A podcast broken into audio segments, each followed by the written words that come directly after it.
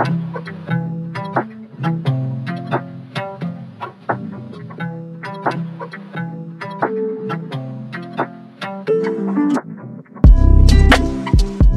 兄姐妹早安，今天是五月二十一日，欢迎大家收听三百六十五杯咖啡。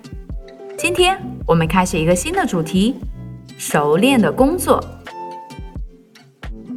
作者说，传福音成为我的呼召，神也因着人不同的能力，呼召人做不同的侍奉，例如使徒、牧者、教师、先知、长老、音乐家、组织者。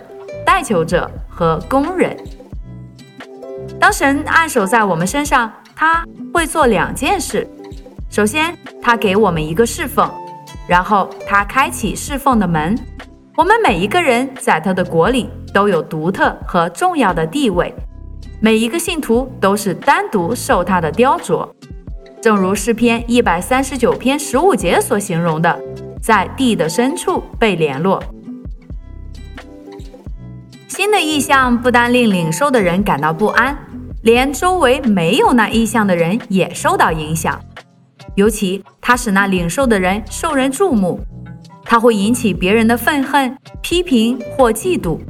有时连好友和同事也不能相信神会给他呼召。没有人能估计神的拣选，正如保罗指出有关雅各的事迹。呼召完全是神的计划，不是出于人。假如是神的呼召，当我们被人误会和受人指责时，我们的忍耐是最佳的证明。人知道神差遣他，便可在神里面得到安息。把那些不赞同或误解的人交给神去处理。彼得前书五章六节那里给我们极大的安慰，那里说：“所以你们要自卑。”伏在神大能的手下，到了时候，他必叫你们升高。而我们也必须小心，不可错误的处理批评。有时借着别人，你可以看到自己的背后。不管是敌人或朋友，他们对我们的批评是很重要的。感谢主拣选一些人来保守我，观察我和了解我。如果我不听从他们，便是十分愚蠢的。布道者也像其他侍奉人员，需要听取意见。布道者不能成为自己的律法，他不过是基督身体的肢体。作者说：“从我在莱索托的可怕挣扎和艰苦的经历中，主给我对教会有一些领受和挑战。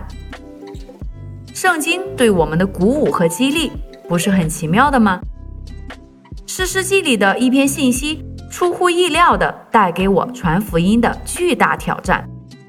主透过独特的方法，例如比喻，来说明他的教训。世师时代的以色列人在灵性上有多次的起伏，百姓经常受到侵略者的欺压。满有怜悯的神便兴起被他圣灵感动的领袖，来团结百姓，帮助他们抵抗侵略者。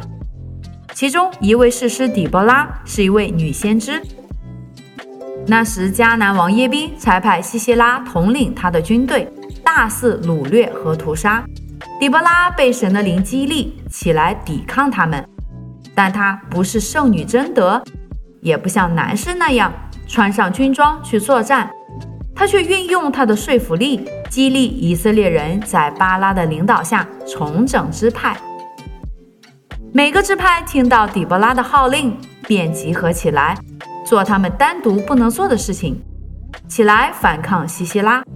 有些人听从吩咐前来，有些人却拒绝征召。当中一些支派的反应十分有趣。